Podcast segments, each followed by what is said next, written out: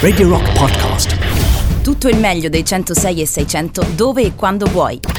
Radio Rock c'è e si sente anche in podcast.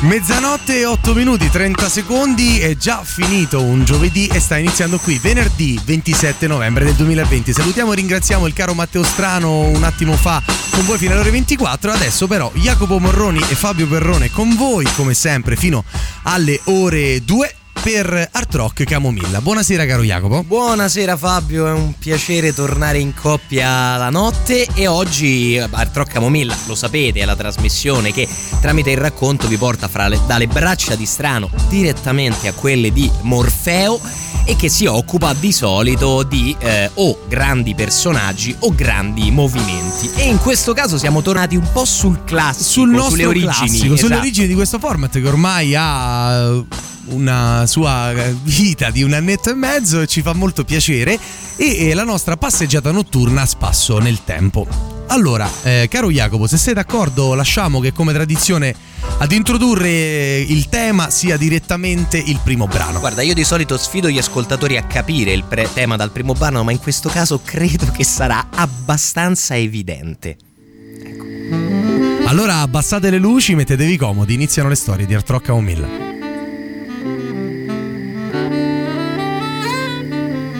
Le quattro di notte, sono in pigiama, in preda alla noia, scendo sotto casa, salgo sul tettuccio di quel fuoristrada, col megafono a palla canto una serenata. Comunque nata! Comunque nata! Comunque nata!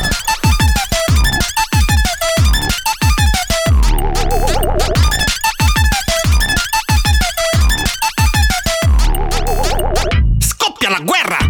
Io me ne scappo, ma quale patria? Io me ne sbatto, tu mi imponi le divise, io me le strappo. Ho due bottiglie, tu combatti, io me le stappo. Disertori a vita, e me ne vanto. Se foste come me non ci sarebbe guerra in atto. La cadenza e il passo sono demodè, io la sera me la spasso al Cabaret Voltaire. Comunque vada, comunque vada, comunque vada, al Cabaret Voltaire. Comunque vada, comunque vada, comunque vada. Qualcuno mi sei una sanguisuga, rispondo fallo pure tu, vieni avanti suca. Ho ancora voglia di irritarti, morso di zanzara, e te lo manifesto Dada come Tristan Tzara. Sono la negazione, sono irrazionale, amo l'arte, detesto l'orgoglio nazionale. Rompo gli schemi, tu rompi di Tibia e Perone, perché non vieni insieme a me? Al Cabaret Voltaire, comunque vada, comunque vada, comunque vada, al Cabaret Voltaire, comunque vada, comunque vada, comunque vada. Comunque vada,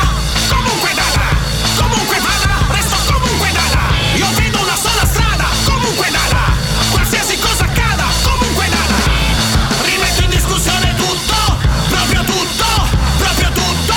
Forse non sono dada, ma solo un po', dada un po', dada un po'. Mi interessa l'arte, ma le emozioni zero. Mi hai detto capa, io canto le mie canzoni fiero. Sì, mi ricordano un'opera di Manzoni, credo, e non parlo di Alessandro ma Manzoni Piero. Questa canzone è ready made, nata già pronta, e suona come fare i baffi sulla Gioconda, più fastidiosa di un nuvolo di pettegole, ma rende la mia vita più piacevole. Al Cabaret Voltaire, frasi sconnesse scorgano dall'ugola, io li fanto bambla, oh falli bambla, Ugo Ball. Non hai capito nulla, copia in gola, googola, neologismi sciapi dovunque come la rucola. E non mi smuovi, no, proseguo indomito a vedere il bello ovunque, pure nel mio vomito. Extravaganza, vacanza extra, passo la vita che mi resta. Al Cabaret Voltaire, al Cabaret Voltaire, al Cabaret Voltaire, al Cabaret Voltaire. Comunque vada, comunque vada, comunque vada, comunque vada, comunque vada, comunque vada, comunque vada. A questo punto forse è facile indovinare il genere, come dire, la forma d'arte che andremo a trattare questa sera, perché davvero l'assist era troppo facile. Caparezza cantava Comunque Dada, e, e quindi noi? Eccoci qui a dedicarci, caro Jacopo, a una delle tante avanguardie del Novecento, ma con una storia molto particolare, anche in conflitto con le altre, ed è appunto il dadaismo. Il dadaismo, che è praticamente, in realtà, se vogliamo, più che un intero movimento artistico, una sorta di miccia d'accensione. È un qualcosa che nasce, esplode nel millenovecentosedici a Zurigo. E pre- subito contestualizziamo un attimo: millenovecentosedici, prima guerra mondiale in atto, Zurigo, Svizzera neutrale, quindi artisti esiliati a Zurigo, ed esplode come una miccia. Perché? Perché il movimento in sé proprio, vero e proprio, dura un anno, un qualcosa del genere. È un collettivo che si stringe e che prova a creare un'altra forma d'arte, dopodiché si spande per l'Europa, diventando, ad esempio, la corrente molto più corposa del surrealismo. Però che cos'è il dadaismo? No, partiamo da Che, che vogliono Qual fare, è il concetto centrale intorno al quale ruota l'arte dadaista? Oh, il concetto centrale è, la, eh, è il ribaltamento dell'arte e degli concetti standard della società. Voi dovete immaginare eh, un gruppo di artisti che si trovano in quel momento in esilio per la guerra in Svizzera e che si ritrovano circondati da una società che si industrializza a una velocità immane e che eh, industrializza l'arte stessa. Allora i dadaisti decidono: bene, noi faremo tutto il contrario, ma in maniera veramente eh, an- quasi antiartistica, ovvero nell'arte moderna c'è l'estetica? Bene, noi ce ne freghiamo. Nell'arte moderna c'è un messaggio implicito, c'è un messaggio che l'arte comunica, noi ce ne freghiamo. Noi vogliamo cedere all'irrazionalità, cedere all'impulso creativo del momento, fregarcene di ogni criterio mai esistito e, tramite il nostro impulso creativo, abbattere quegli stessi criteri che hanno finora forgiato l'arte. L'arte non poteva essere solo accademia bottonata e politicamente corretta, perché nel tumulto delle due guerre e con l'ascesa dei regimi ovviamente si voleva uno stravolgimento anche delle convenzioni, ben prima che della sola estetica. C'è l'elemento della difesa della stravaganza, della diversità, la rottura e la legittimazione della derisione e dell'umorismo anche aspro. Si definì infatti anche anti-arte e si definivano quelli che combattevano l'arte con altra arte. Mi raccomando, da capire una cosa: l'irrazionalità e l'estetica del momento, che poi si esprime in spettacoli caratterizzati da insieme teatro, musica, canzoni, pittura live, dialoghi col pubblico, nella follia e nell'improvvisazione continua, non è eh, vera, vera e propria irrazionalità, cioè c'è un programma. L'utilizzo del mezzo irrazionale è quello che serve per superare qualunque canone artistico. Voglio chiudere solo con una citazione del più famoso dadaista, che ancora non vi diciamo chi è né da dove viene, perché è un po' inaspettato probabilmente, in attesa sicuramente della provenienza geografica. Esattamente, a cui chiedevano che cosa è Dada e lui risponde, rispose semplicemente: beh, Dio è Dada, il mio spazzolino da denti è Dada, anche i newyorkesi possono essere Dada, qualora soltanto non lo siano già.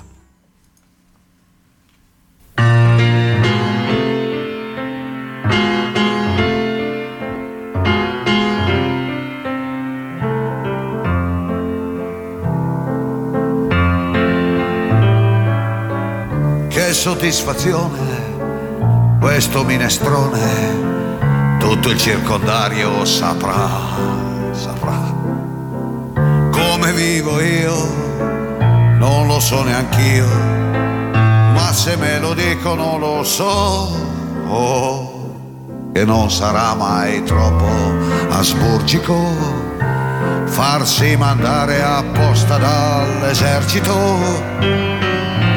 Una minestra perfida come un'abitudine, roba di libidine e di solitudine. Ma scusa, dimmi, parlo arabo, se non mi vuoi capire dillo subito,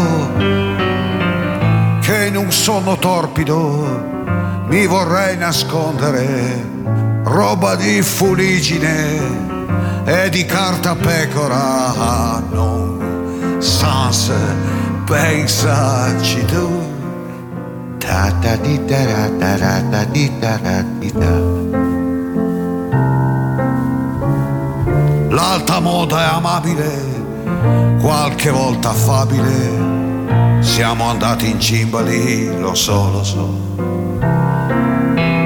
Tu pensa a sorridere, che io penso a vendere, roba da cannibali, però ah, ancheggiano manchen, fanatiche, ancheggiano, si sporgono e poi sbandano, come consuetudine e beatitudine, forse fuori margine, fiancheggiando un argine, non posso più, non posso più bearmici, posatele, posate adesso, allungami, una domanda singola, come una voragine, roba da filippiche e forse da dialettiche, hanno sans, pensaci tu.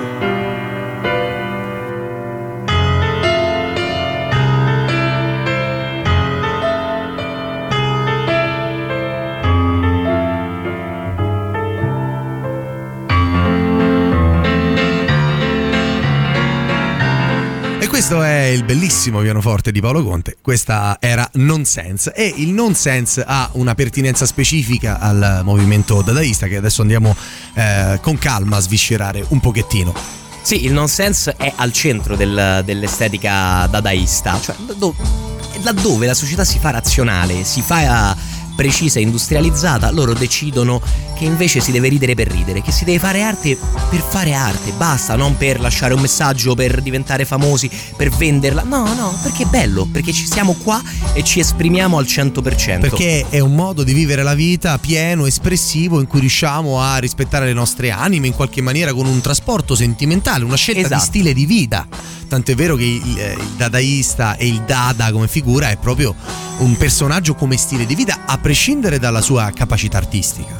Sì, assolutamente, è un po' come dire il bohemien, se vogliamo, eh, prendendo un esempio di un'altra, di un'altra epoca. In ogni caso il dadaismo è un piano razionale per portare in scena l'irrazionale. Questo è al netto. Capire che cos'è è molto complesso perché, ripeto, le esibizioni dadaiste sono veramente un concentrato. Più tardi, se riusciamo, recuperiamo un pezzetto di uno spettacolo dadaista e proviamo a farvelo ascoltare. Parte tutto, fra l'altro, il gioco del nonsense dal termine stesso, perché si chiama dadaismo? Il termine dada eh, ha un'origine mh, come parola non chiara. Forse è semplicemente un nonsense voluto, che sarebbe in realtà perfettamente coerente con lo stile di cui parliamo, con il movimento artistico di cui stiamo parlando questa sera qui ad Arturo Camomilla. Secondo eh, l'ideale dada, i dada non avrebbero dovuto diventare dadaismo, perché lo stesso suffisso, il termine ismo, nella visione dadaista pareva eh, accompagnarlo, accomodarlo in quella schiera di ehm, avanguardie dalle quali loro stessi volevano rompere. Tant'è che in inglese ancora si dice solamente dada, siamo noi italiani che diciamo dadaismo, ma è un termine che eh, internazionalmente è andato cadendo. Ecco, questo gergo, che per noi ha una valenza assolutamente neutrale, proprio dall'ottica dadaista invece eh, implica una connotazione alla quale non vorrebbero aderire. Ma considerate di un movimento unitario, in, al quale loro non pensano di appartenere. In cui c'è più spazio invece per la, la, l'improvvisazione. Dominique Rodriguez, docente di, os- di estetica della letteratura e del cinema della Sorbona, ipotizzò, cre- credeva che eh, l'origine della parola fosse in rapporto con Lenin, in quanto probabile frequentatore del eh, eh, Cabaret Voltaire. Perché in russo ovviamente la parola da si ripete spesso, vuol dire sì, quindi da da è una semplicemente di, sì sì. Di scimmiottare, diciamo, il, il, il, russo. il russo per fare un riferimento. E non è forse peregrina l'ipotesi del professore, dato che in realtà la critica al sistema borghese e alla classe, al modo in cui la classe borghese aveva orientato l'economia e di conseguenza la società vigente, è molto forte. Quindi l'ottica in realtà, diciamo, filorossa un po' c'è. E questa è una chiave di lettura che io penso sia centrale, ma non c'è solo il russo, perché poi c'è anche il tedesco, in cui dada significa semplicemente due volte là, che è una frase che chiunque di noi ha pronunciato in qualunque lingua, là là, per indicare un luogo a qualcuno, quindi è un'espressione anche molto istintiva, se vogliamo un po' infantile, tant'è vero che guarda caso proprio in francese dada pure esiste, vuol dire un'altra cosa ancora, vuol dire cavallo a dondolo.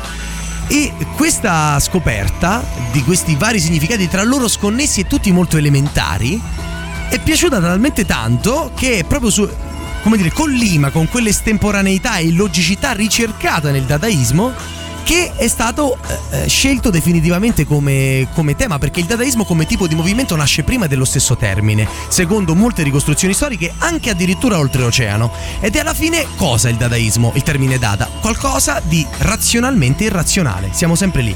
È, è fantastico proprio perché la stessa confusione che viene dell'interpretazione del termine dadaismo, anzi usiamo dada visto che loro ismi non volevano essere, del termine dada fa perfettamente gioco a quello che loro volevano fare. Che vuol dire? Può voler dire tutto, ma può anche voler dire assolutamente nulla, solo due sillabe che ripeto a caso. Esattamente questo. È perfetto. Adesso abbiamo un regalo per i più nostalgici di voi. Torniamo nell'ottantuno a sentire un po' di disco tedesca, e anche qui capirete perché non è proprio una ragione artistica, più, come dire, fonetica.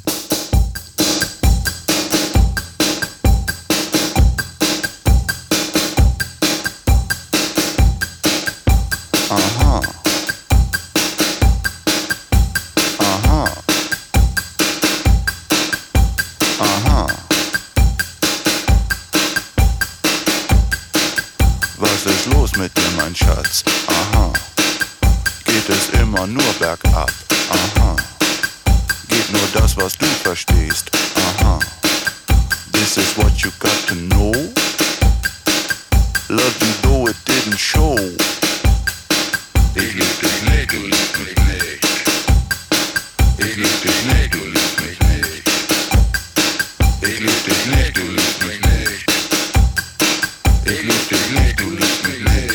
Da, da, da, da, da, da, da, da, da, da, da, da, da, da, da, ich lieb dich nicht, du liebst mich nicht, da, da, da, ich lieb dich nicht, du liebst mich nicht, da, da, da, ich lieb dich nicht, du liebst mich nicht, da, da, da, ich lieb dich nicht, du liebst mich nicht, da, da.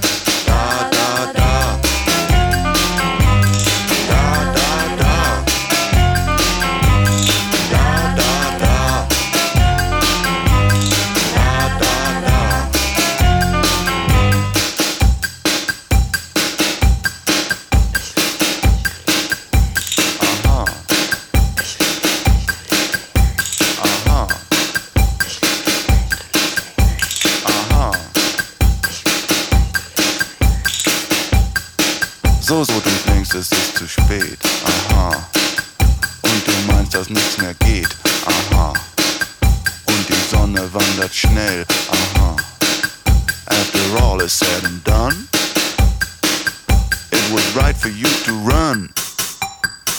Ich lieb dich nicht, du liebst mich nicht, aha, ich lieb dich nicht, du liebst mich nicht, aha, ich lieb mich nicht, du liebst mich nicht, aha. Ich lieb dich nicht, du liebst dich nicht. Da, da, da. Da, da, da. Da, da, da. Da, da, da. E quindi, secondo loro, secondo i trio che ebbero con questa canzone il loro massimo momento eh, di gloria, il titolo completo sarebbe Da, da, da, ich liebe dich nicht, du liebst mich nicht, ah, ah, ah, ah. E lo voglio dire tutta solo perché è veramente molto dadaista. Esatto, è totalmente dadaista, quindi andava, andava a pennello. Fra l'altro i, i trio sono un trio, e che per me questo si chiamano tre tedeschi e, e si chiamano trio a me e fanno ridere, roba già. Così. E hanno avuto successo con un pezzo che fa così, quindi è tutto estremamente dadaista e noi siamo contenti di passarli qui ad Arturo Camomilla. Tra poco al break. Bene, bene, tra poco al break e poi continuiamo nel nostro viaggio all'interno del mondo del dadaismo, che va un po' eh, contestualizzato, perché sappiamo che parliamo di millenovecentosedici, per capirci sappiamo che nel millenovecentosedici, in quegli anni, di avanguardie in Europa ce n'erano molte. Allora magari possiamo un po' analizzare dove si poneva il dadaismo, perché che non è argomento proprio la intuitivo. Questione dei luoghi è importante, perché siamo sempre nel periodo delle guerre di grande, esatto, povertà, quindi i paesi neutrali, le borghesie delle città centrali, del capitali, dove resistevano sacche di benessere in un contesto falcidiato dalla, a volte dalle malattie, molto spesso dalla guerra. A questo punto però andiamo su un brano che a sua volta rinnega qualcosa e ha anche lui una sua, a volercela leggere, sfumatura dadaista. Rimanete con noi fino alle ore due, questa è Art Rock Camomilla.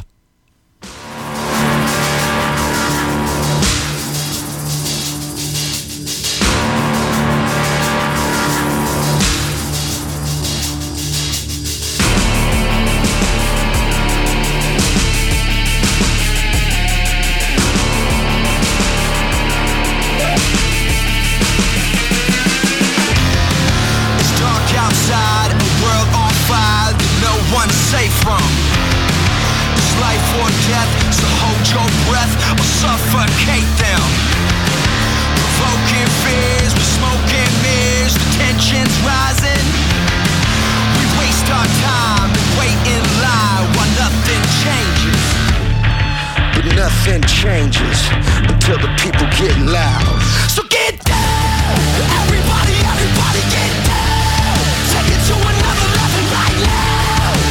No resolution, stand up, this is renegade music. Now, everybody, everybody get down.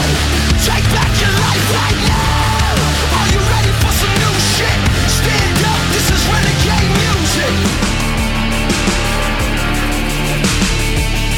Renegade music.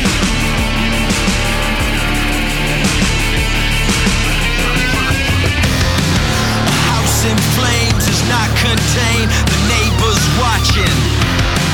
But no one moves, they live by rules that give no options. They don't prevail, they tell no tales, a dead man walking. To replicate is playing safe and nothing changes. But nothing changes until the people get loud. So get down, everybody, everybody get down. Take it to another level right now. No resolution, stand up, this is renegade music. Now, everybody, everybody get down. Take back your life right now.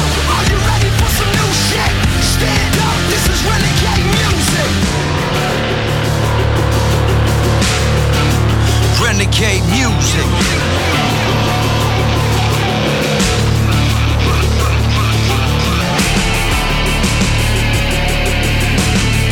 This is renegade music.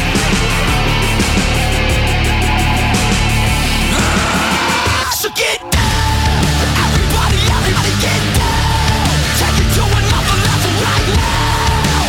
No resolution, stand up, this is renegade music. Everybody, everybody get down. Take back your life right now. Are you ready for some new shit?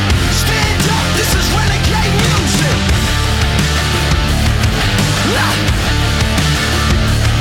Motherfucker! Uh, stand up, this is renegade music.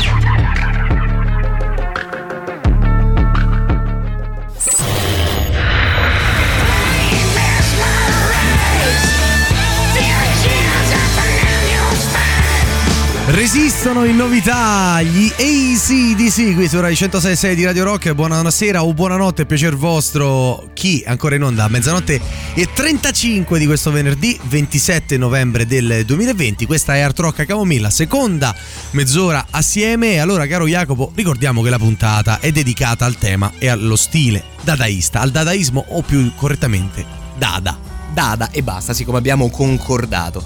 Allora, oggi volevamo parlare in questa seconda mezz'ora un po' di qual è il contesto storico, culturale in cui si forma e si condensa il movimento Dada, ma soprattutto anche un po' qual era il sentimento che stava dietro a questa necessità di espressione irrazionale. Credo che, come spesso magari faremo in questa trasmissione, la cosa migliore sia proprio leggere le parole di, in questo caso, eh, Tristan Tzara, che vedremo essere uno dei più importanti, probabilmente il capostipite del Dada, che racconta così la situazione che viveva a Zurigo nel millenovecentosedici. Dice: noi sapevamo che non si poteva sopprimere la guerra se non estirpandone le radici. L'impazienza di vivere era grande e il disgusto si applicava a tutte le forme della civilizzazione cosiddetta moderna, alle sue stesse basi e logica. Una letteratura invadente, piena di sentimentalismo, mascherava l'umano ed il cattivo gusto con pretese di elevatezza, caratterizzando la forza della borghesia in tutto ciò che essa aveva di più odioso. Ecco, in queste parole si vede tanto, veramente tanto di quello che c'è. E infatti non mancarono di arrivare immediatamente dei detrattori feroci del mondo Dada, e in particolare Una, un critico dell'American Art News disse: la filosofia Dada è la cosa più malata, più paralizzante e più distruttiva che sia stata pensata dal cervello umano. Così la stampa parte di essa almeno, accoglieva lo stile, la ricerca, la filosofia e il pensiero dei Dada. E io credo che in realtà i Dada sarebbero stati estremamente soddisfatti e felici di questa recensione, perché un po' l'intento era quello, era smuovere. millenovecentosedici, siamo a Zurigo. È lì che nasce il movimento Dada, in, intorno a un locale che citava Caparezza in apertura, il Cabaret Voltaire, di cui parliamo più avanti. Cosa succede in Europa intorno a Zurigo nel millenovecentosedici? Beh, per, farci, per farvi capire, siamo in, prima, prima, in piena prima guerra mondiale e inizia la battaglia di Verdun, che durerà un anno e mezzo, un milione di morti quasi, su un solo piccolo, strettissimo fronte di guerra. Succede che i tedeschi sfondano in Romania, occupano Bucarest, aprendo un fronte dei Balcani ancora per adesso inesplorato. E succede che una marea di artisti, fra le zone della Francia occupate da, mh, dall'esercito tedesco e, soprattutto, stranamente rispetto alle avanguardie europee, provenienti dai Balcani, in cui per l'appunto a inizio dello stesso anno i tedeschi avevano sfondato, iniziano a riversarsi in Svizzera, l'unico posto dove tutto è tranquillo. Là si trovano, sono tanti, sono, non sono molti artisti in realtà, ma di tante nazionalità. Sono più o meno sei i grandi fondatori del dadaismo, ma vengono da Germania, Francia, Romania, e costituiscono questo strano melting pot che si trova quasi per caso a Zurigo, appunto intorno al Cabaret Voltaire. Tutto ciò che è critica alla società borghese, che secondo gli artisti ha portato alla guerra e alle morti che hanno intorno, è ben accolto e le menti iniziano a fondersi. Che cosa ne esce ve lo diciamo fra un po'.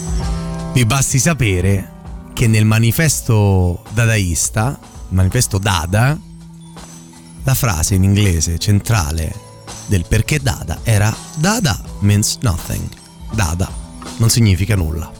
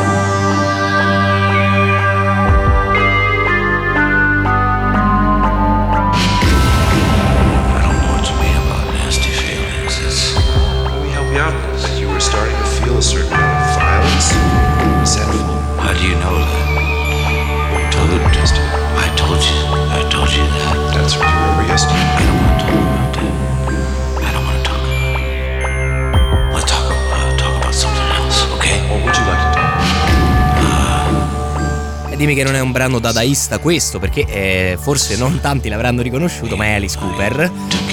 è il signor Cooper. Il disco stesso si chiama Dada, questa è la title track oltre che la prima, e mostra un certo, un certo sperimentalismo anche da parte del nostro eh, a bene amato Alice.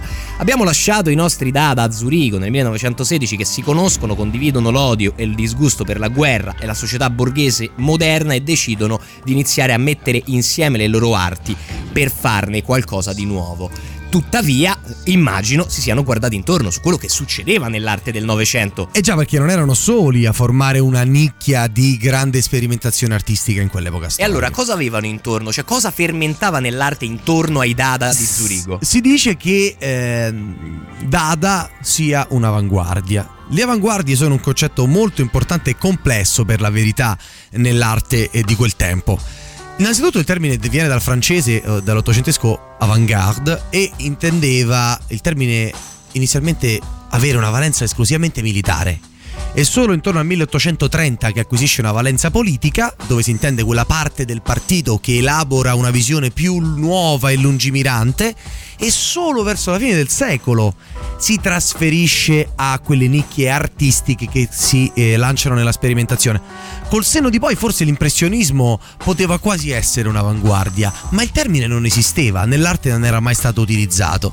Eh, è una risposta, diciamo, alla società borghese in maniera irriverente, disprezzata dopo la prima guerra mondiale, contro il mercantilismo e la mercantizzazione, il mercanteggiamento eh, dell'arte. C'è un'idea di modernità, di progresso, di, difo- di difformità e la voglia di costruire in realtà una controegemonia, e le loro battaglie artistiche, oggi gloriose ma all'epoca molto osteggiate e riservate a poche piccole eh, sacche di persone, hanno rivoluzionato di fatto l'arte del Novecento. Questo tutte le avanguardie, il dadaismo e le altre, eh, determinando tra l'altro l'evoluzione e, e le sorti di tutta l'arte del Novecento successiva, a prescindere da essa. Ci torneremo più avanti.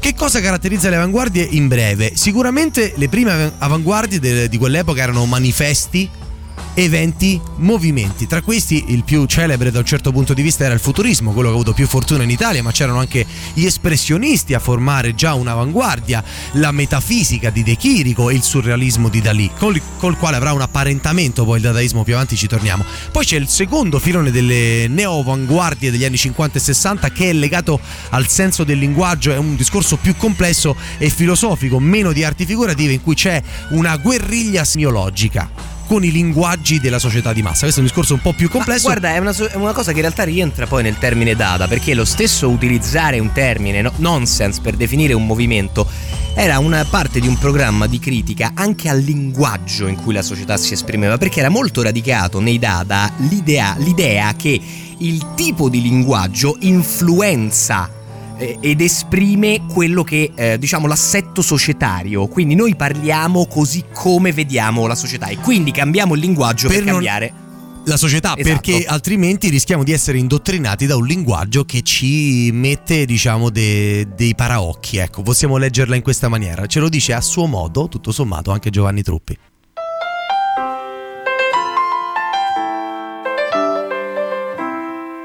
Borghesia, sono bastati un paio di secoli e già sei spazzata via. Tra le incudine e il martello, tra gli schiavi ed i padroni, tu dimostri che pensare solamente ai fatti propri è da furbi, solo per i coglioni. Borghesia, sei talmente spaventata dalla puzza di miseria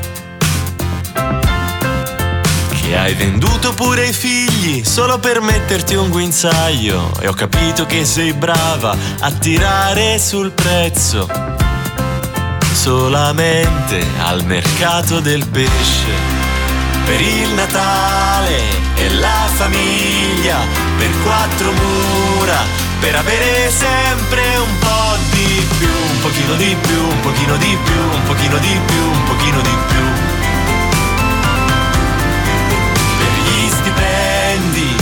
I diplomi, soliti fatti, soliti nomi.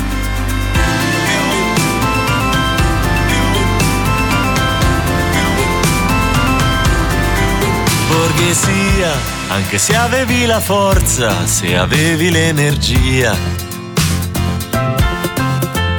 Alla fine perso tutto, dai giornali all'università, prima per giocare alla rivoluzione, poi per un po' di soldi facili e poi per la salute e la spiritualità, per il Natale e la famiglia, per quattro mura, per avere sempre un po' di più, un pochino di più, un pochino di più, un pochino di più, un pochino di più.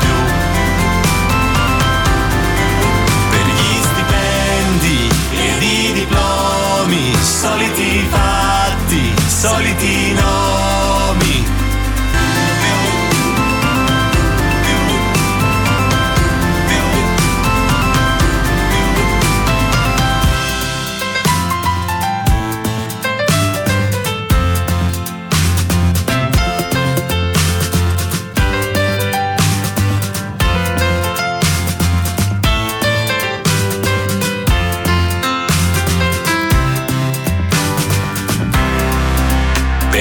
Natale e la famiglia, per quattro mura, per avere sempre un po' di più, un pochino di più, un pochino di più, un pochino di più, un pochino di più.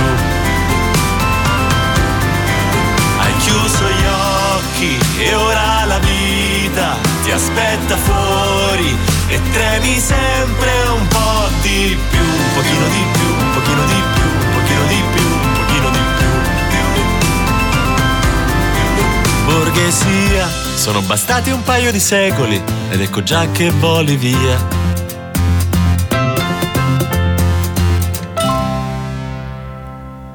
Radio Rock, super classico.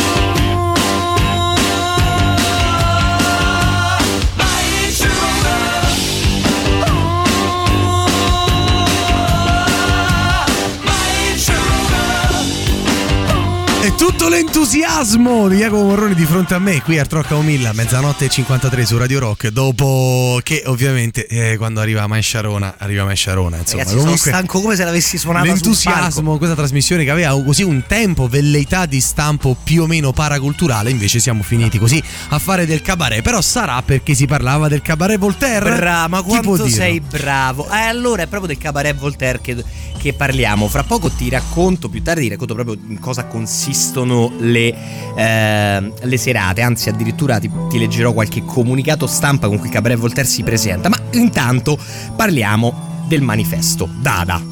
Eh sì, perché Dada, come avrete capito, sono un coacervo di contraddizioni, fra cui non siamo un movimento, non vogliamo essere chiamati dadaisti, ma abbiamo un manifesto. Siamo un'avanguardia, ma odi- siamo contro tutte le altre avanguardie. Esattamente. Contrari proprio, con una gestione reazionaria rispetto alle stesse, perché le giudicavano per la verità troppo accademiche. Troppo loro erano accademiche. I, le vere avanguardie erano loro, mettiamola così. Mettiamola, esattamente, cioè loro vedevano in alcune avanguardie, vedesi l'espressionismo, ancora un rimasuglio, cioè dici sì, è cambiata la tecnica, ma sempre si cerca un tipo di estetica, un tipo di messaggio, una arte comunque canonica. Al contrario, in magari delle avanguardie un po' più disordinate, meno accademiche, come il futurismo, vedevano, figurati, apri di cielo, il male assoluto, cioè il modernismo, l'industrializzazione e la società borghese che hanno intorno a loro, esasperata e ed elogiata dal futurismo. Quindi non riuscivano a ritrovarsi praticamente da nessuna parte, tranne che tranne che, come hai detto, hai anticipato, con un certo contatto con il surrealismo, che qualcuno dirà addirittura derivi un po' dalla miccia accesa dai dai dadaisti. Fra l'altro nel loro manifesto c'è la multiartisticità del progetto, ovvero non sono solo musicisti, non sono solo poeti, non sono solo pittori, sono tutto. Musicisti, poeti, pittori, ma anche scultori, fotografi, e tant'è che durante le loro esibizioni si inventano alcune tecniche che per noi sono delle cose comunissime. Il collage, che facciamo sin dai tempi dell'asilo, inventato dai dadaisti, dai fotografi dadaisti. Ma lo stesso fotomontaggio viene inventato perché con tutti questi artisti, tutte queste teste insieme, al esprimersi in maniera totalmente libera, escono fuori anche i geni che si accorgono di poter modificare crea- una fotografia. Un genio creativo che però è anche molto caotico e in qualche maniera rimane poco intellegibile e destinato a un pubblico per certi aspetti di nicchia, eppure rivoluzionario è rimasto ancora cento anni dopo nell'immaginario collettivo. Eh, a questo punto... Ah, guarda, volevo un attimo introdurre, visto che stiamo per passare un brano che... No, più proviene... che per il brano c'è uno stralcio ah, che dobbiamo... Ma sì, bravo, bravo, giusto. E... Allora vi facciamo ascoltare un secondo dello spettacolo. Questo è un video di qualità bassa, diciamolo, perché della fine degli anni dieci al Cabaret, eh, al Cabaret Voltaire, effettivamente. Quindi siamo proprio, ci stiamo immergendo nella culla geografica e storica del dadaismo. Uno stralcio così per assaporare la follia e il genio di questi Dada. Holaka holala, alago bum, blago bum, blago bum. Posso fataka, busu budu, subudu, budu, budu. Asaba kusa, dada baurka, kusa holala.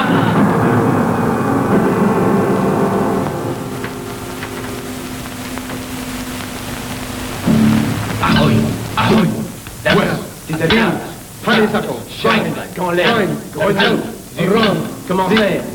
L'eau, brûlé, gire, mur, l'œil, cheveux, blanc, rame, rame, serpent, carré, on, dépendance, mes amis, dorénavant, zère, nappé, traîne, intéressé, aiguille, des, morsure, équatoriale.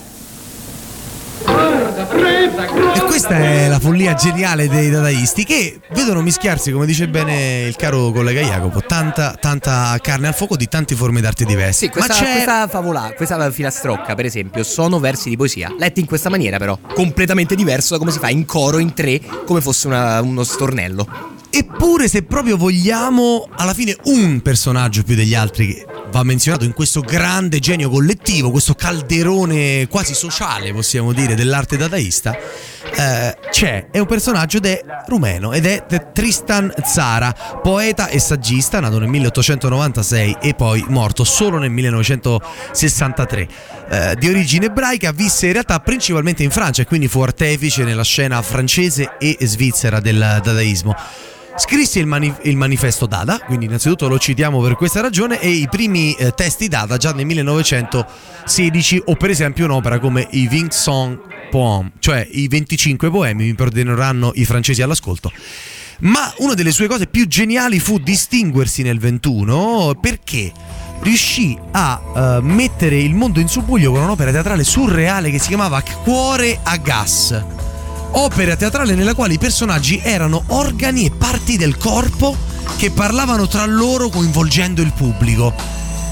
Geniale! Cosa eh, che nel ventuno non si era neanche immaginata mai, e eh, si schierò apertamente contro il cubismo e il futurismo, con il quale pure poi vedremo ebbe dei rapporti in Italia con Marinetti, di cui fu grande estimatore. Ma eh, nel millenovecentoventinove, l'anno della crisi di, della borsa, del Black Friday, quello vero, non quelli del supermercato, ehm, si stancò poi di questo distruzionismo, di questo nichilismo sull'onda lunga della filosofia nietzschiana e si unì ad altri amici nell'avanguardia surrealista. Quindi ecco che fu anche una figura pontiera effettivamente proprio tra le due eh, correnti eh, filosofiche e artistiche, e si spese peraltro per conciliare filosi- filosoficamente il surrealismo con il marxismo, ed entrò tra l'altro nel Partito Comunista Francese nel millenovecentotrentasette e fu attivista, diciamo, contro ehm, Franco in eh, Spagna, quindi nella guerra civile spagnola in quegli anni, quindi si spostò anche in Spagna e fu un resistente francese. E poi alla fine di tutto questo, dopo la seconda guerra mondiale e dopo una lunga militanza comunista, questo grande genio Tristan Tzara dalla Romania in realtà uscì dal partito perché eh, in polemica con la situazione che si era venuta a creare a Budapest nel millenovecentocinquantasei e l'invasione delle truppe sovietiche. Sì, situazione non semplice, che ovviamente, diciamo, che uno che deve scappare dalla eh, da, da, da sua patria, non può tornare alla sua patria perché i tedeschi la invadono, vedere un'invasione simile dall'altra parte non doveva essere facile. Abbiamo parlato di un artista che per una volta non è né italiano, né francese, né tedesco, né inglese, né americano, quindi, né spagnolo. Esatto, no. Quindi è un rumeno, e a questo punto vogliamo farvi conoscere un po' di musica che viene dalla Romania. Loro sono veramente forti, ce li suggerirono in una puntata di Ascoltiamoli a casa loro, proprio dei ragazzi romeni, eh, perché io in quel momento mi trovavo a Bucarest, conoscemmo lì, esatto. E quindi a momento dedicato alla Romania, ottantaquattro ottantacinque su Radio Rock, i Subcarpazi fino al break.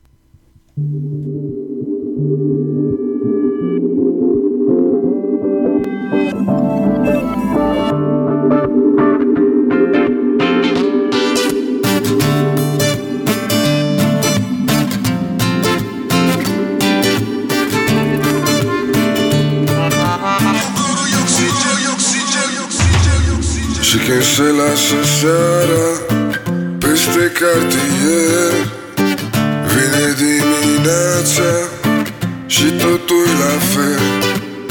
Și când se lasă seara peste cartier, mă gândesc la mâine, vreau să voi de ieri. Of lume, of lume, vale când pe culme, of lume, of lume, of lume, când pe vale când pe culme.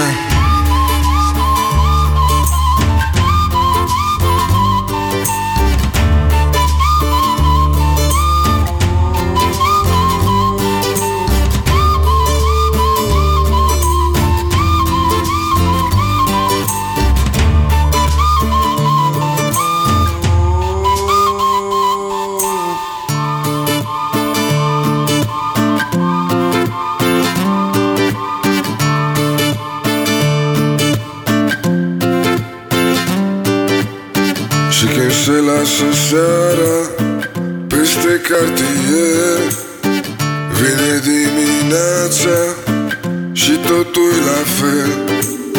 Și când se lasă seara peste cartier, mă gândesc la mâine, vreau să voi de el. Dorme, dorme, dorme, dorme, dorme, dorai. Mi dorme, dorme, dorme. Oh,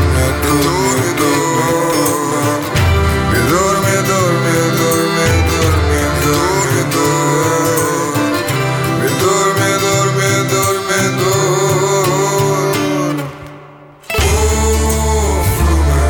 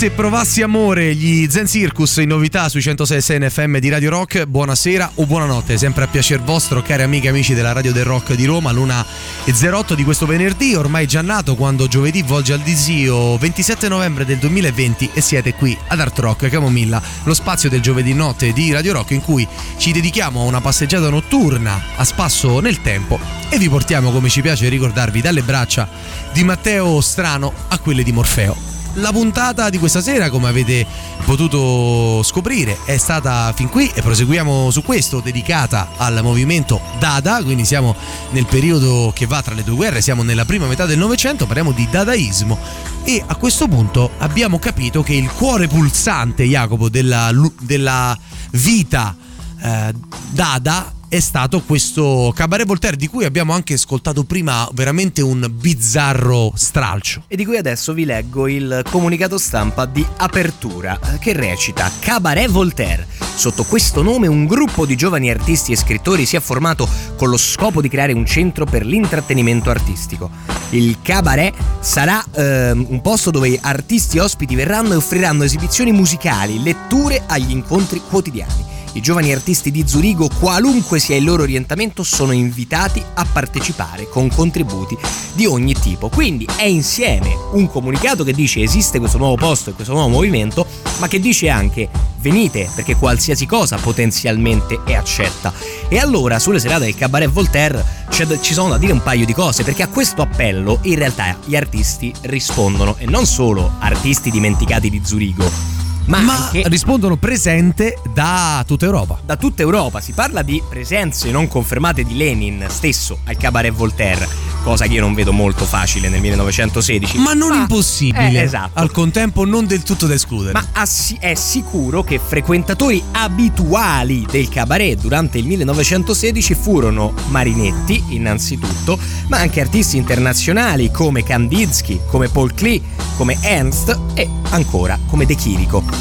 Questi artisti, molti di loro, dichiareranno in futuro che parte del movimento eh, che ha portato poi eh, la loro arte a esprimersi verso, diciamo, nuove mete inesplorate, è derivato proprio da questa sorta di miccia che è stata accesa al Cabaret Voltaire, per l'aver visto qualcosa di diverso. Vi racconto un ultimo piccolo aneddoto. Le esibizioni al Cabaret Voltaire eh, presto non furono più musicali e letture di poesie, ma furono un po' quella follia che abbiamo ascoltato prima. Musica, danza, teatro e tutto. Erano così provocatori che a volte gli spettatori non abituali restavano profondamente scioccati, e oltre ad andarsene urlando, imprecando, in più di un'occasione gli spettatori in massa assaltarono il palco del Cabaret. Intanto, do what you want, ok go.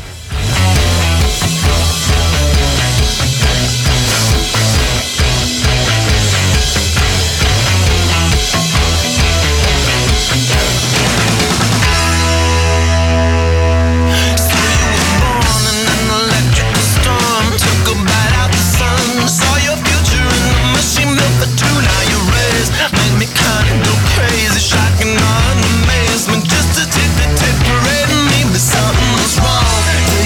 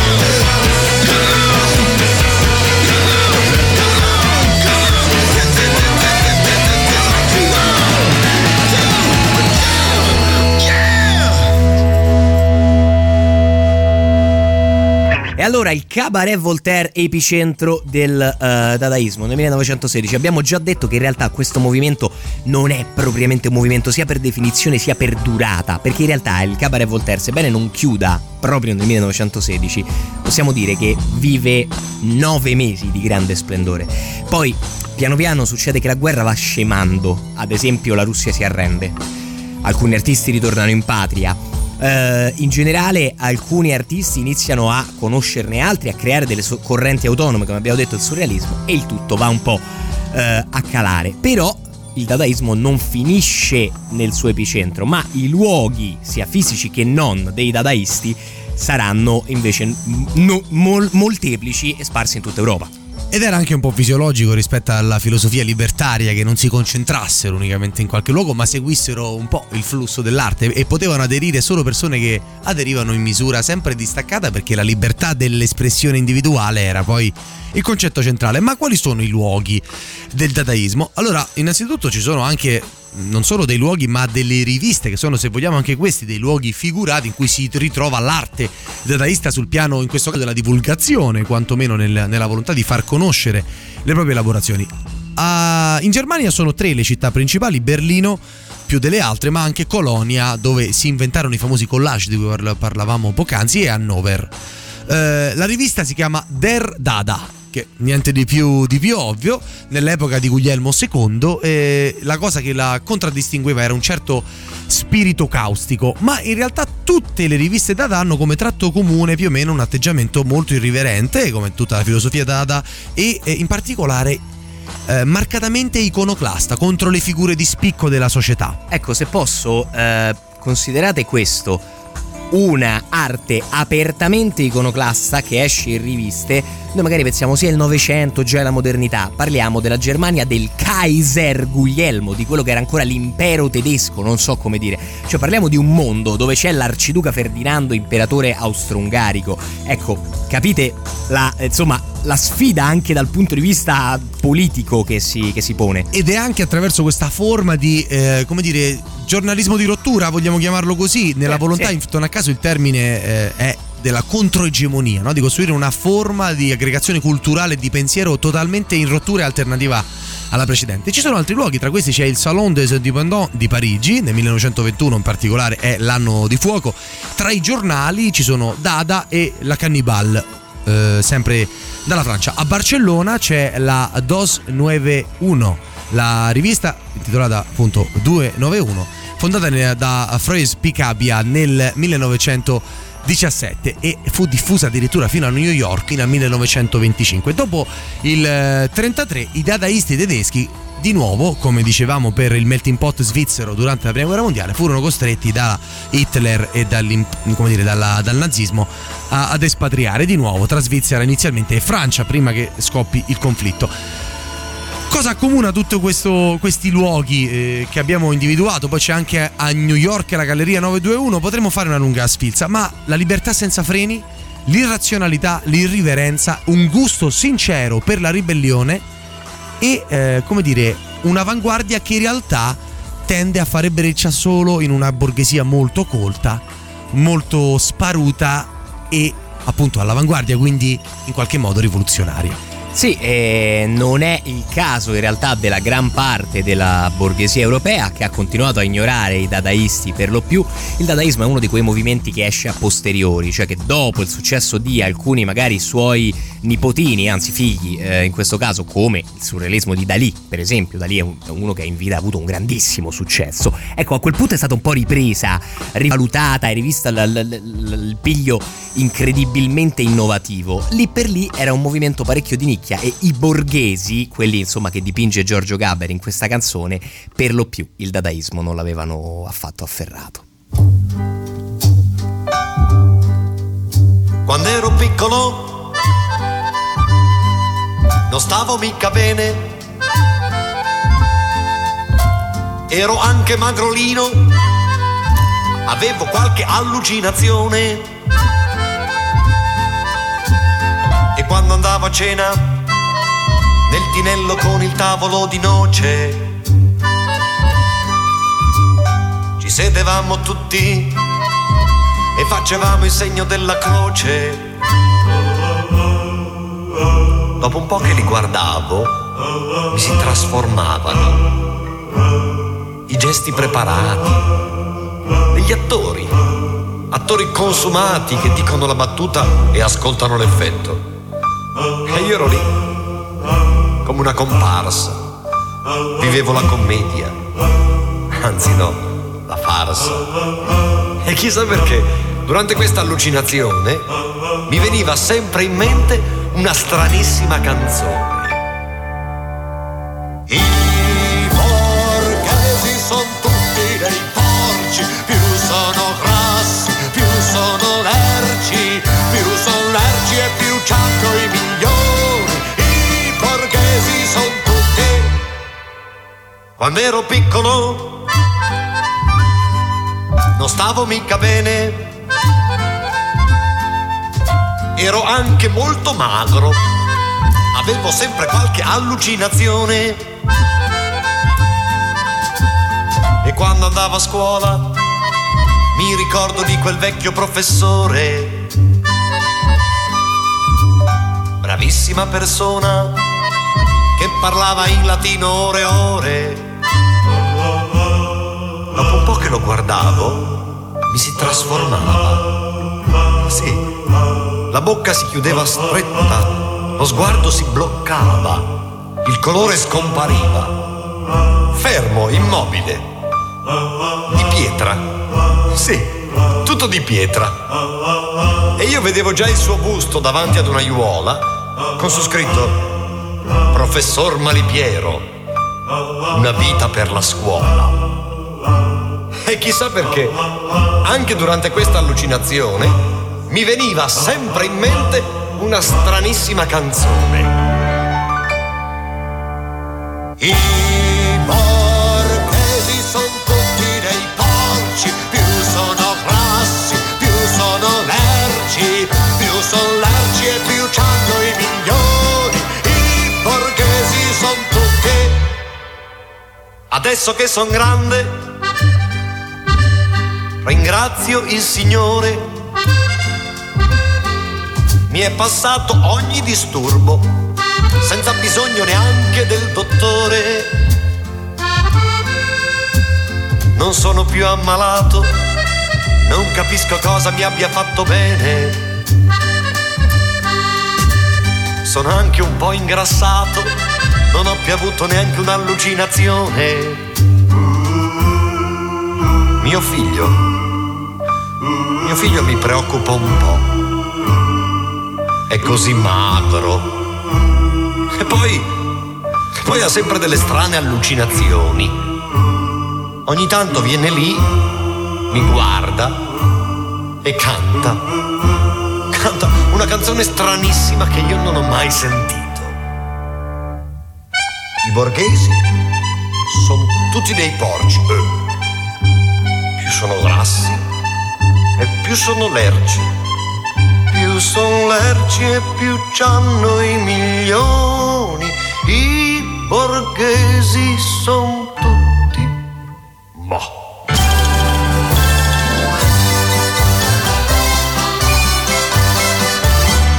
I borghesi, Giorgio Gaber, in questo ritratto, diciamo, fra l'ironico e il velenoso. Credo che sia il modo giusto per, per parlarne. Allora, abbiamo tra il sarcastico e l'irriverente. Sì, mettiamola così, mm. un po' come gli artisti dadaisti, per l'appunto. Sì, sì, decisamente eh, a tema. Eh, Anche questo è un brano ben eh, infilzato nella playlist, ben collocato all'interno della playlist. Bene, dopo aversi esserci sbrodolati da soli su quanto siamo bravi a fare le playlist, però abbiamo parlato di tanti luoghi del eh, ah, non si può andare avanti così, creare due. Ah, vabbè, vabbè, così. vabbè. Si scherza. Allora è il momento un po', secondo sì, per... il mio socio, di andare anche poi in Italia. Eh no? Sì, perché di tanti luoghi che, di cui abbiamo parlato, non abbiamo nominato l'Italia. La verità è che in Italia arriva un po' marginalmente il movimento dadaista, perché innanzitutto c'è un problema di occupazione, di spazio. Ok, di spazio. Cioè noi abbiamo i futuristi, abbiamo tutti i futuristi. Eh. Cioè il futurismo là, è, è nostro. È qualcosa di italiano tanto quanto il prog degli anni settanta. Sì, esatto, esattamente. Mettiamola, Mettiamola così. così. E quindi ovviamente c'è anche un po' meno spazio. Oltre a un ragionamento sociale, c'è uno stato giovane, uno stato molto giovane, che ancora non ha formato del tutto dei circoli forti che attraversino tutta la penisola. Diciamo insomma, anche che la dimensione reddituale dell'Italia sì, era, sì, era peggiore, tranne magari Milano, Bologna, Roma, Firenze, poca roba. Per lo più gli italiani vivevano in un contesto oggettivamente di eh, minoraggio rispetto ai francesi e tedeschi già nel millenovecentoventi o trenta. Per non parlare degli svizzeri. Per non parlare degli svizzeri che tradizionalmente se la passano abbastanza bene. Il dadaismo in Italia eh, trova l'osteggiamento e lo spazio occupato dal futurismo. Questo ovviamente diceva bene il socio Jacopo. Ricordiamo personaggi comunque come Balla, Boccioni, stando nella pittura e nella scultura, e eh, Marinetti, sicuramente i famosi boom boom zank zank della sua incredibile poesia, perché a tutti gli effetti poi lo è. Eh, la fortuna vuole che eh, Tzara, il già citato romeno eh, Tristan Tzara, trova un alleato in Italia per cercare di diffondere questo movimento artistico. Non che ci fosse una volontà specifica di fare proselitismo dentro alla cultura dei Dada, però c'è un suo alleato, un suo estimatore che parla bene di lui, si chiama Julius Evola ed è un filosofo eh, ed insieme anche ad altri artisti, tra cui Enrico Prampolini, trovò una mediazione e di fatto riuscì a mettere in contatto, come anticipavamo nella mezz'ora precedente, proprio Tzara eh, con Marinetti, che si parlarono. E infatti proprio allo stesso Cabaret Voltaire, Jacopo, di cui parlavamo poco fa, ci fu in più di un'occasione la presenza di Tzara, poeta, scrittore del manifesto dadaista, che si avvalse eh, di, delle poesie di Marinetti recitandola direttamente in pubblico, come possiamo intuire da quello che abbiamo ascoltato dal teatro prima.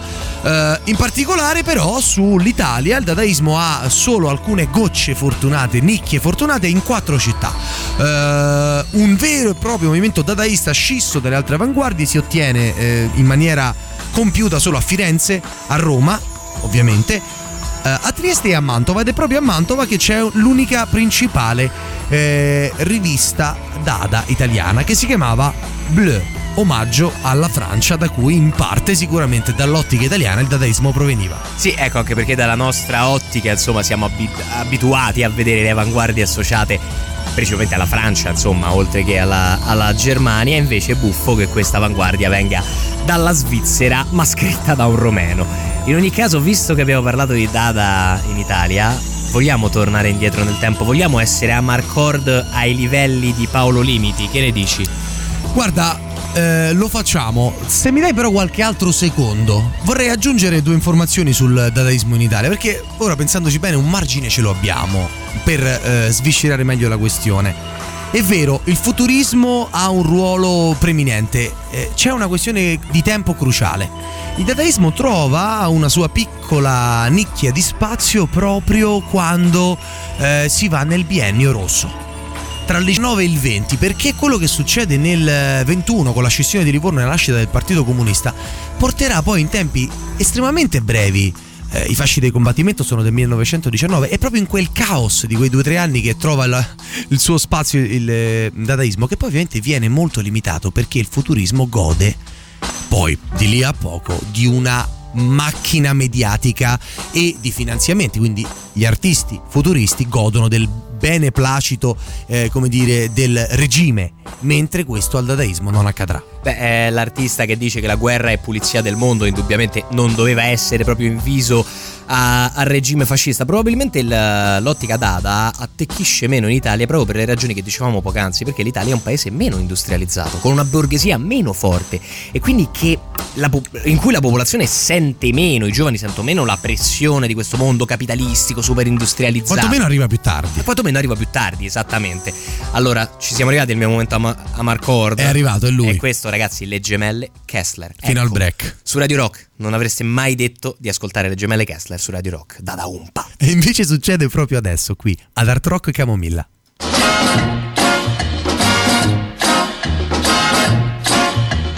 Hello boy, traversando tutto l'Illinois, valicando il Tennessee senza scalo, fino a qui è arrivato il Dada umpa, Dada umpa, Dada umpa, Dada umpa, Dada umpa, con un cocktail di rugiada e gin, dentro il calice di un fior, la fortuna fa cin cin, se le canti il Dada umpa, Dada umpa. Dada umpa, ogni stella grande sole ci sembrerà, ogni luce accesa nel buio sembra la luna che splende sul mar. Dada un pa, dada un pa, lungo il fiume disegnato in cielo, se ne va questo showboat, vola questa superjet che si chiama Dada un pa, dada un pa.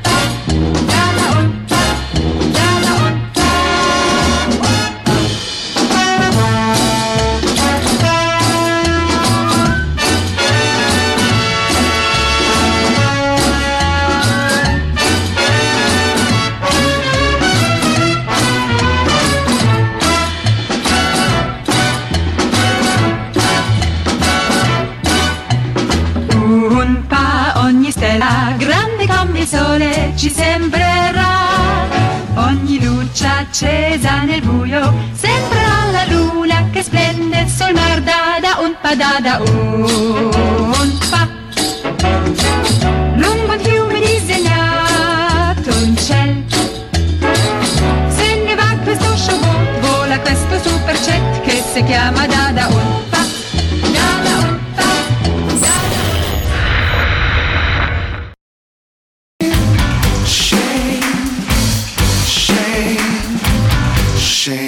Shame, Shame, Foo Fighters, quando era l'ultima novità di questo spazio. Ricordiamo che tutte le novità le votate dal sito radio rock punto it, votate in home page in basso a destra e de- decidete così voi quali brani rimangono più a lungo in, o- in alta rotazione ogni trenta minuti. Appunto, con Jacopo Morroni e Fabio Perrone, il sottoscritto al microfono, eh, stiamo parlando del dadaismo, siamo arrivati un po' alla, alla fine, ma c'è un ultimo concetto importante di cui Jacopo ci voleva, come postilla finale, eh, raccontare. Io vi anticipo solo questo: gli sviluppi del dadaismo poi sono stati piuttosto brevi dopo la seconda guerra mondiale, ma c'è un lascito nello spirito libero e nell'espressività che sopravvive.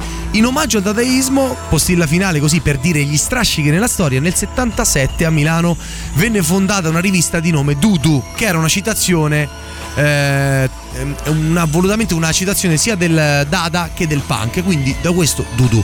Eh, inoltre ehm, Banksy ha dichiarato di rifarsi mh, deliberatamente da alcune... Infatti la sua irriverenza anche nel tema politico è molto dada sotto un certo profilo, e più in generale moltissimi degli street artist e degli sticker artist, quelli degli adesivi, si sono rifatti al dadaismo. Diciamo che magari siano rifatti al dadaismo come modo di intendere l'approccio all'arte. Poi naturalmente sono artisti che di solito, per esempio Banksy, ha dei chiari messaggi, al contrario della follia, non so come dire, tanto per sì, dadaista. Però se prendi gli stickers, se prendi quindi gli adesivi, Jacopo, se pensi quindi alla logica di appiccicare dei colori, delle immagini eh, su delle superfici, è esattamente come il collage, quindi c'è quel chiaro riferimento. Bravissimo, c'è un riferimento anche a un altro concetto che per noi è un concetto totalmente scontato. Noi esseri del duemilaventi ne abbiamo viste centina, decine e decine di anni di questo tipo di arte, ma nessuno l'aveva mai fatto: il concetto del ready made. Il ready made non è altro, significa in inglese eh, mh, fatto pronto. Questo bene o male, non so come dire, pronta all'uso. Possiamo tradurlo con una locuzione un po' più lontana dal significato letterale. Che cosa significa? Significa fare arte, ok? Opere d'arte, proprio fisiche, non so come dire, con oggetti preesistenti e non pensati per finalità artistiche. L'esempio più classico: sulla tela attacco degli oggetti anziché dipingere dei, dei colori. La tavolozza e i colori sono fatti apposta per l'arte. Il cucchiaio, il bicchiere o l'altro oggetto, qualsiasi, la sabbia che io posso invece mettere su una tela e incollare su una tela, non sono cose fatte per l'arte, sono fatte per altri scopi e vengono riutilizzate. Ecco, sono i dada che inventano questo modo, ed era una delle forme più comuni di installazione artistica che si potevano trovare già dal millenovecentosedici nel Cabaret Voltaire. Vi dico solo che all'apertura del Cabaret Voltaire eh, uno degli artisti dada era parte di una delle mh, di queste opere, di queste opere ready made, che era fatta principalmente da ehm, uh, utensili classici della cucina di un qualsiasi borghese, solamente che appesi al soffitto, con un artista imbracato che sedeva al contrario sul soffitto e accoglieva così gli ospiti. veramente incredibile. A questo punto, se sei d'accordo, eh, voglio farmi cullare, visto che citavamo proprio queste citazioni. Gio- gioco di parole eh, è voluto. Sì. Diciamo che siamo passati, abbiamo parlato del Dada e della rivista Dudu, e quindi i Police su Radio Rock.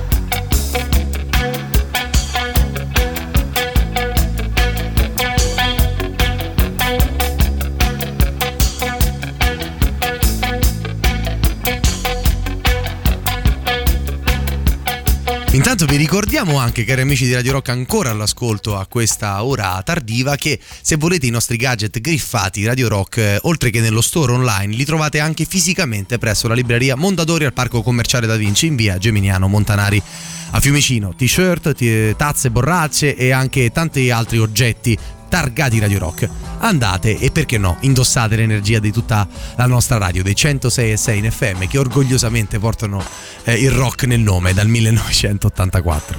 Questa non è una pace, è un armistizio che durerà vent'anni. Questa frase profetica La disse tal Ferdinand Foch, che era banalmente un ufficiale francese al comando, però si era trovato in quel momento al comando di una grande parte delle forze dell'intesa sul fronte occidentale, fine della prima guerra mondiale, ed era dunque stato invitato alle trattative per la pace. Sappiamo che la prima guerra mondiale finisce nel diciotto, ma in realtà le trattative di pace sono ben più, ben più lunghe, ci so, vogliono quasi tre anni per definire il tutto. E una delle questioni centrali, lo ricordavamo in qualche puntata di Arturo Camomilla qualche mese fa, fu la quantificazione del debito di guerra della Germania, che poi fu calcolato a montare a centotrentadue miliardi di allora di, di, marchi, di franchi oro. Sì, che è una cifra non trasponibile credo in euro, perché credo sia due finanziarie di un paese attuale, sì, quindi per l'epoca, esatto. Parliamo di forse i soldi che un'economia nazionale muoveva in più di qualche anno, qualche lustro, quindi decisamente qualcosa di inestinguibile,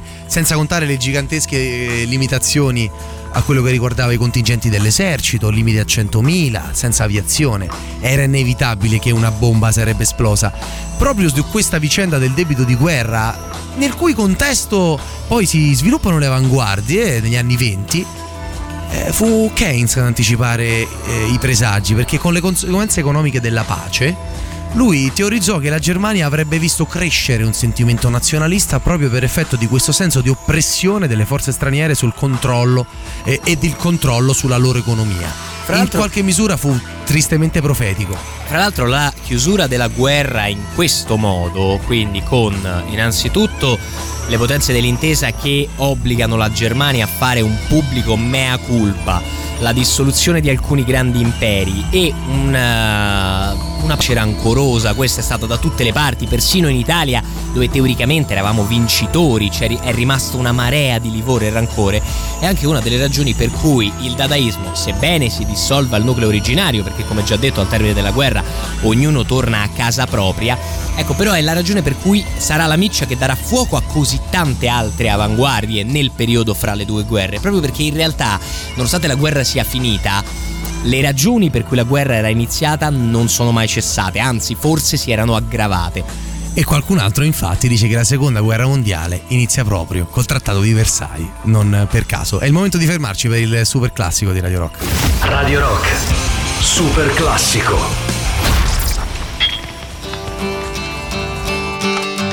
Come gather round people wherever you roam, and admit that the waters around you have grown, and accept it that soon you'll be drenched to the bone. If your time to you is worth saving, then you best start swimming or you'll sink like a stone. For the times they are a-changing.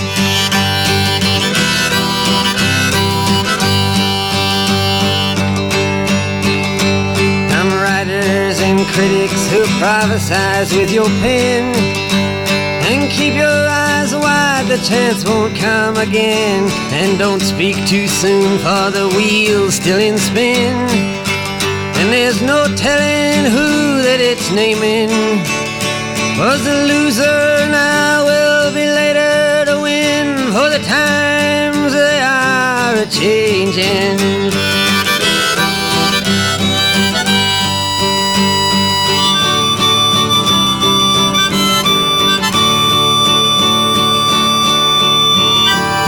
Senators, congressmen, please heed the call.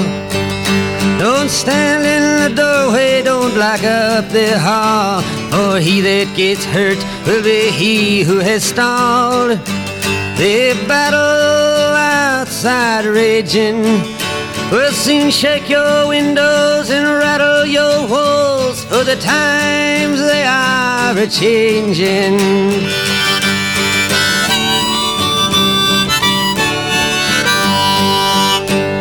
Mothers and fathers throughout the land, and don't criticize what you can't understand. Your sons and your daughters are beyond your command. Your old road is rapidly aging. Please get out of the new one if you can't lend your hand. Oh, the times they are a-changing.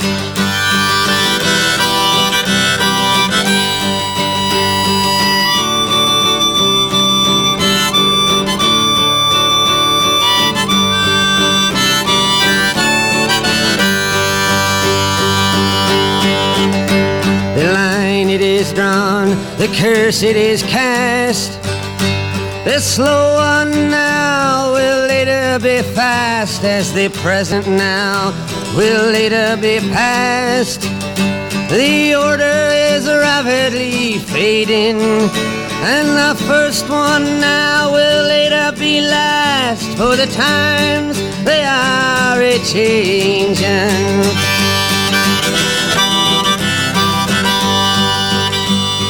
The Times Are Changing, uh, Bob Dylan. Beh, più super classico di così si muore. Intanto, caro Jacopo, siamo arrivati già quasi alle due meno dieci, quindi siamo in chiusura di questo spazio di due ore di Art Rock Camomilla. Ci piace ricordarvelo, la trasmissione che vi porta dalle braccia di Matteo Strano a quelle di Morfeo.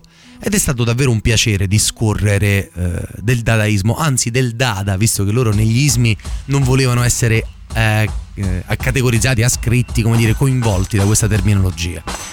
Eh, in realtà è stato, se siete d'accordo, no? Un, un'esperienza piacevole, perché ci ha riportato anche alla dimensione originale di quello che era il format di Arturo Camomilla, che poi ha evoluto molto eh, nel tempo ed ha allargato molto alle biografie. È stato comunque un piacere condividere sicuramente questo spazio con te. Ah, eh, condivido il piacere, soprattutto nel poi insomma riscorrere un movimento artistico che è un po' dimenticato, ovvero tutti conoscono la parola dada di per sé, ma eh, sono sicuro che insomma nove persone su dieci poi non abbiano una chiara idea di cosa sia il dadaismo, proprio perché è un movimento totalmente sui generis, è un movimento che secondo me per molti versi, anche filosofici, che ora non abbiamo il tempo di completamente delineare, si può affiancare al punk per, eh, ti dico pro- proprio tre caratteri. Il primo è la brevità.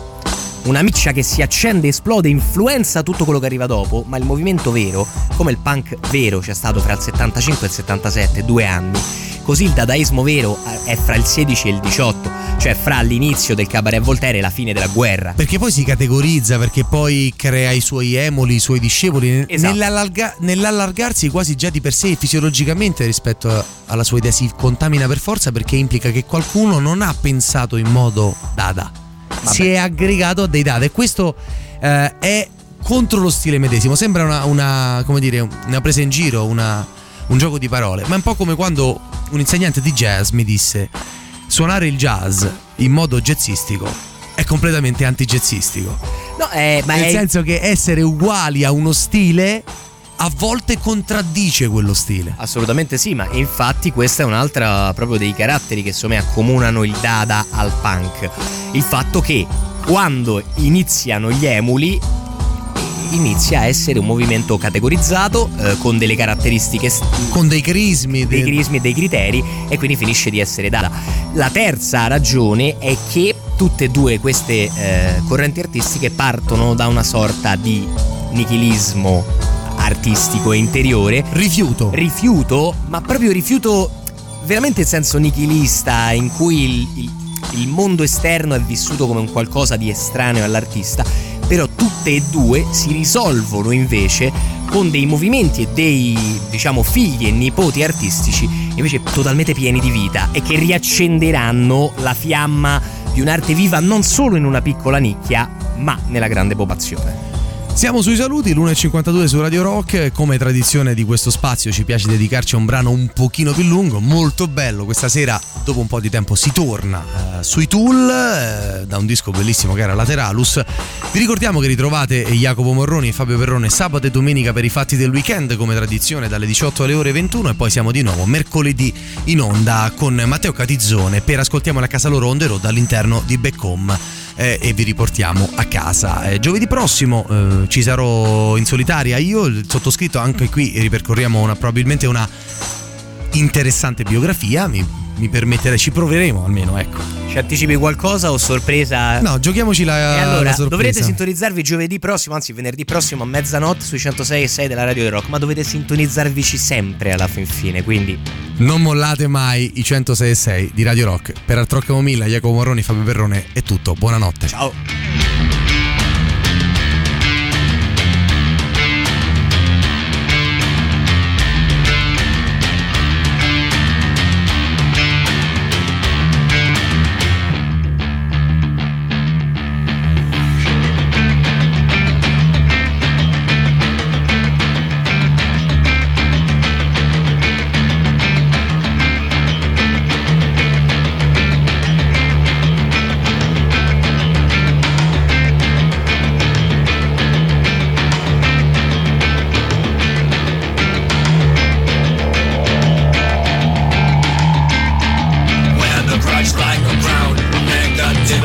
inoculate what we will, but we'll not tolerate, desperate to control all and everything, unable to forgive these scarlet lettermen.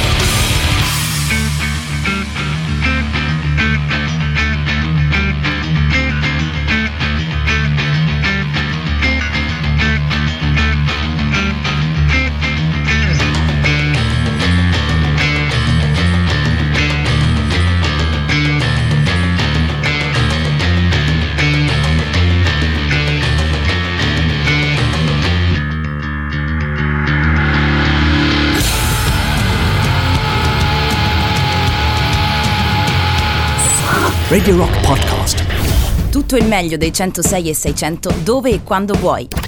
Radio Rock c'è e si sente anche in podcast.